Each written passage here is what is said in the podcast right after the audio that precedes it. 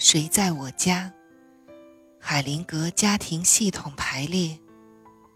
导言：最早提出整理本书的是根达韦伯，一个杰出的德国精神科医生和系统家庭心理治疗师。他提议记录伯特海灵格的工作坊并编辑成书。那时候海灵格的著作只出版了很少一部分。韦伯最初的构想是面对一个小圈子，使之成为对专业心理治疗师有用的资料。出人意料的是，德文版变幻莫测的好运成了抢手的畅销书，引起了德国全国上下的称赞和争论。伯特海灵格和我用了三年的时间，将韦伯的德文版著作译成英文，以让它适合于大众读者。我们研究之后，对这些材料重新思考，重新写作和重新组织，并增加了一些新材料，阐述了一些观点，澄清或删除了一些文字。为了提醒读者，我们描述的是在真实关系中的真实的人们，增加了一些治疗工作的笔录。眼前的这本书是大家努力合作的结果。根达韦伯和我用书面形式组织、调整、阐明和发展了海灵格的工作，而海灵格自己才是最早的综合者。这本书分五个方面。第一，正文。正文主要取材于海灵格的演讲。在这些演讲中，他的语言是醇厚的、诗歌般的、催眠式的和近乎预言式的。他力图超越思维，直指心灵深处。有些材料被省去了，但绝没有编造的，都是取材于海灵格和我的心理治疗实践。第二，故事和诗歌。所有故事和诗歌，除非另外指明，都是伯特海灵格原创的。虽然读者可以认出来有些是著名的故事，但是都有令人惊异的新转折。第三，问与答。提问和伯特海灵格的答案来源很广，是从他的工作坊、研讨会、公众演讲、会客和私人谈话中抽取的，变成文字后被编辑下来。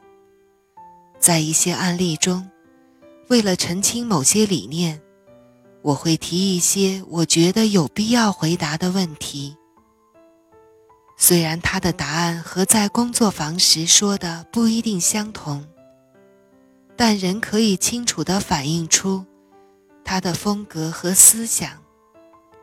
这些集中了他的研讨会中反映出的生动的付出和接受特征。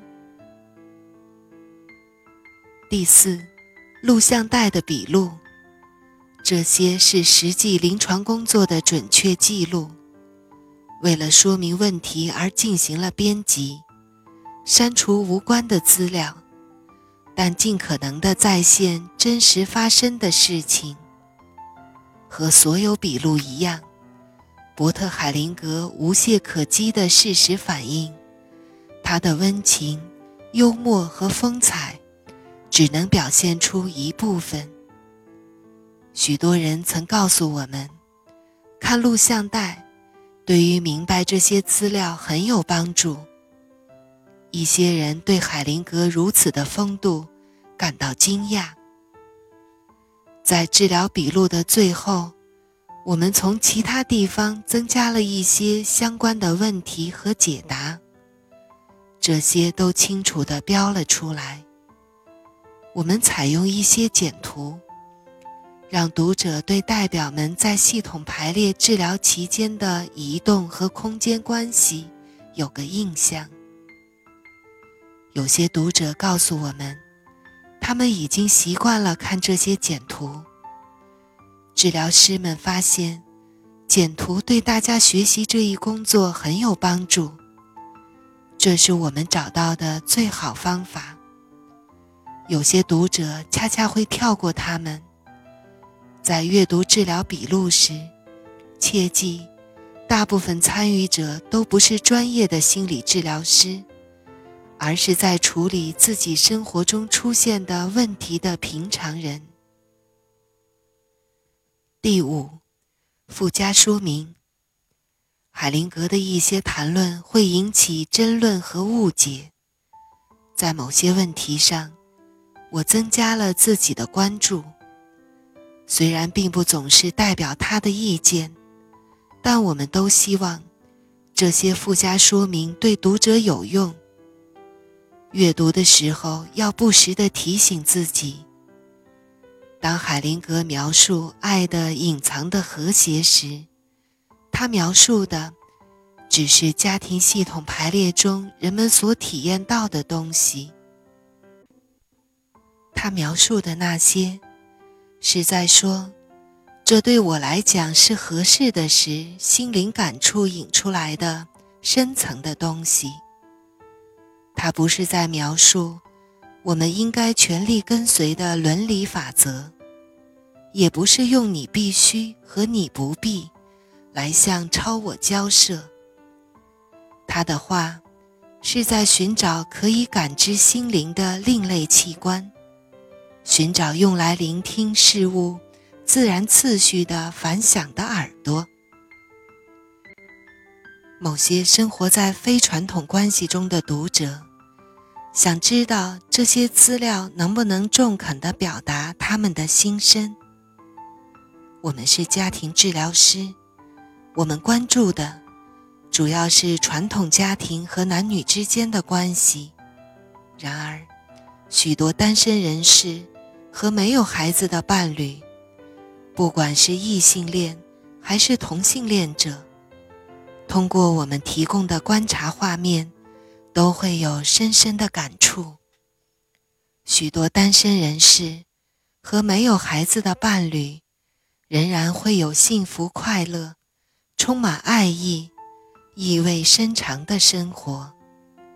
这一简单的事实，就是爱的法则支持他们那种关系形式的证据。在关系方面，他们和那些生活在传统的家庭里的人都会面临许多共同的问题，但是他们还要解决某些特殊的问题，才能让自己的爱茁壮成长。要想获得快乐，有没有一个传统的家庭并不是关键，但是如果你想让爱繁荣昌盛，就必须在自己的具体的生命环境中分辨出爱的法则，用它来约束和支持爱，而自己要带着爱来遵循它。海灵格的观察主要是针对欧洲文化背景下的家庭社会。对于亚洲、伊斯兰和非洲文化背景的研究，我们积累了初步的经验。在那些文化中，甚至在一些特殊的角色和不同的习俗中，爱似乎也可能遵循同样的系统法则。这种可能性引起人们的注意，必须等待更多仔细的观察来查证。河流可以用来比喻一个复杂的系统。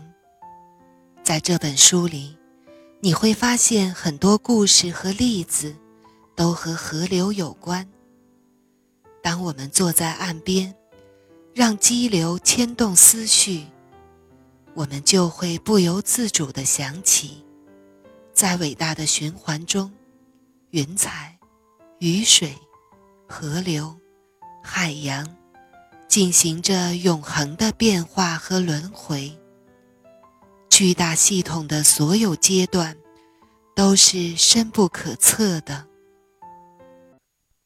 接下来的故事是从伯特海灵格那里得到的灵感。为了感激他所付出的一切，我把这个故事献给海灵格先生，也邀请您，尊敬的读者，跳进河水中一起畅泳。故事源头：一个年轻人坐在河边，看着河水的波浪和漩涡，感觉到流水正在缓慢地牵动着自己的思绪。他很想知道河流到底发源于哪里，于是便出发去寻找河流的源头。他逆流而上，不断向前，最终找到了一条最大的鼠流。就在他庆祝这一发现之前，天空开始下雨了，到处都是细小的河流。他东走走，西看看，找到了一条最长的小河。当他开始欢呼的时候，看见一只小鸟立在枝头，雨水从它的尖嘴和尾巴上滴下。他停了下来，往后站了站，仔细地看了起来。鸟的尖嘴只比尾巴高一点点。然后，他匆忙地往回赶去，要向人们讲述自己最终的发现。他刚到家里，人们就接二连三地请他讲述他的旅程和发现。每一次，他都会重新讲述一遍。人们都惊叹和羡慕他的成就。没过多久，他便沉迷于自己讲述的故事中，再也不去河边了。一位对他的行为感到心痛的老人认识到，这样下去很危险，急忙去帮助他。用清晰而温和的声音说：我想知道，雨是从哪里来的。年轻人很绝望，要到天上测量那么多的雨滴，我到哪里去找上天梯呢？我怎样追踪云彩呢？他转过身去，羞愧地抬不起头来。最后跳进河里，让河水载着他远去。老人想，这是个不错的答案，我的孩子。跳进水里，感受水流，让河水载着你去吧。回家，不就是你的愿望吗？那会一直返回源头。亲爱的小耳朵们，以上是亨特·伯门特的导言。明天同一时刻，让我们共同来拜读海灵格先生的名作《谁在我家》的正文部分。让我们通过读书的媒介，领悟生命的智慧，让自己更通透，让爱更流动。